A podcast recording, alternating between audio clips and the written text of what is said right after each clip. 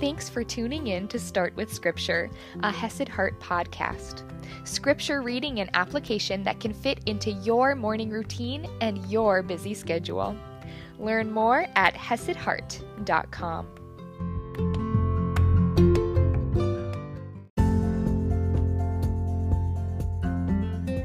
Good morning, my friends, and happy Monday. On Saturday, we saw that when we show faith, Jesus shows up. Now, today we're going to see not only is Jesus the real deal, is he truly who he says he is, but we will also see that following him comes at a cost. But I have to say, I think the cost is worth it. So, diving in here to Matthew chapter 8, verse 14, reading from the ESV. And when Jesus entered Peter's house, he saw his mother in law lying sick with a fever. He touched her hand, and the fever left her, and she rose and began to serve him. That evening they brought to him many who were oppressed by demons, and he cast out the spirits with a word, and healed all who were sick. This was to fulfill what was spoken by the prophet Isaiah he took our illnesses and bore our diseases. So, first of all, I'd like to point out again, we see here Matthew, the author, is talking about an Old Testament prophecy and drawing the line, creating that bridge back to the Old Testament to show Jesus is the real deal. He truly is the prophesied Messiah. And not only does that show us that Jesus is the Messiah? But look at his works. He is casting out demons, he is healing the sick. He is truly the real deal. He is the Messiah. Now let's jump in to verse 18. Now, when Jesus saw a crowd around him, he gave orders to go over to the other side. And a scribe came up and said to him, Teacher, I will follow you wherever you go. And Jesus said to him, Foxes have holes, and birds of the air have nests, but the Son of Man has nowhere to lay his head.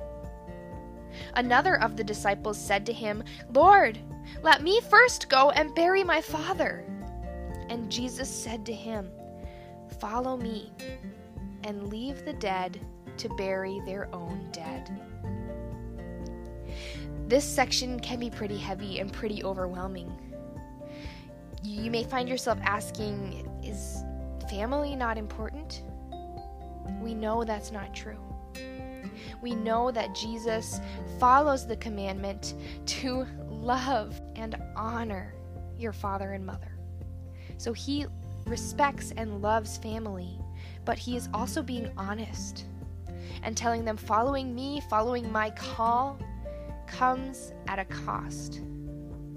Because following Christ, following His call, doing His work, needs to be a higher priority than everything else. The cost could mean not having a regular or a stable place to call home. He said to him, Foxes have holes, and birds of the air have nests, but the Son of Man has nowhere to lay his head. And then the other thing is, it might impact our relationships and what we wish we could do. It could impact our own personal ideas and plans and dreams. I'm sure this disciple had plans to go and bury his father, just like he says, Lord, let me first go and bury my father. And Jesus said to him, Follow me and leave the dead to bury their own dead. Sometimes our plans, our dreams, our ideas need to be put on pause to follow the call of Christ. But I have to say, I personally think it's worth it. As we look back, we see, and when Jesus entered Peter's house, We know Peter is one of his disciples, someone who is following him. He went into his disciples' house. He saw his mother in law lying sick with a fever, and he touched her hand, and the fever left her, and she rose and began to serve him. When we follow Christ, He sees our needs and He intercedes for us. He loves us, and not only has He saved us, which is the greatest thing of all, but He sees us, He hears us, and He provides for us. In my opinion, that is worth any cost, any material thing, any dream or plan or idea that we need to give up. So, because today is Mindful Monday, I would like to ask you a question.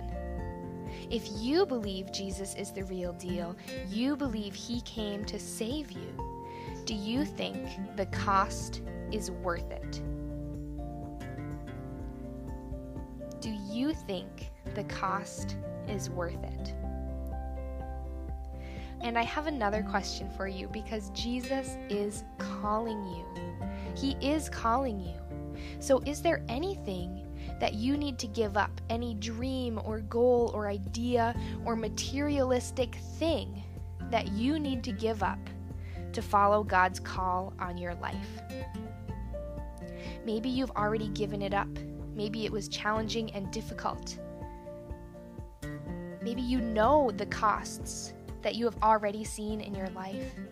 And maybe there isn't anything else you need to give up right now. But if you are putting off God's call, what do you need to give up, to open your hand and allow God access to in order to follow the call of Christ? I will see you tomorrow.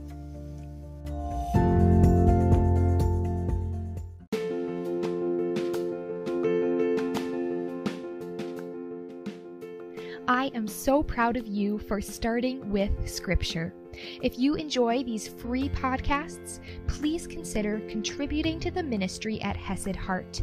You can do this through the Anchor app or by visiting hesedheart.com slash give. You can also visit hesedheart.com for even more resources, including faith-based yoga and Bible-based meditations.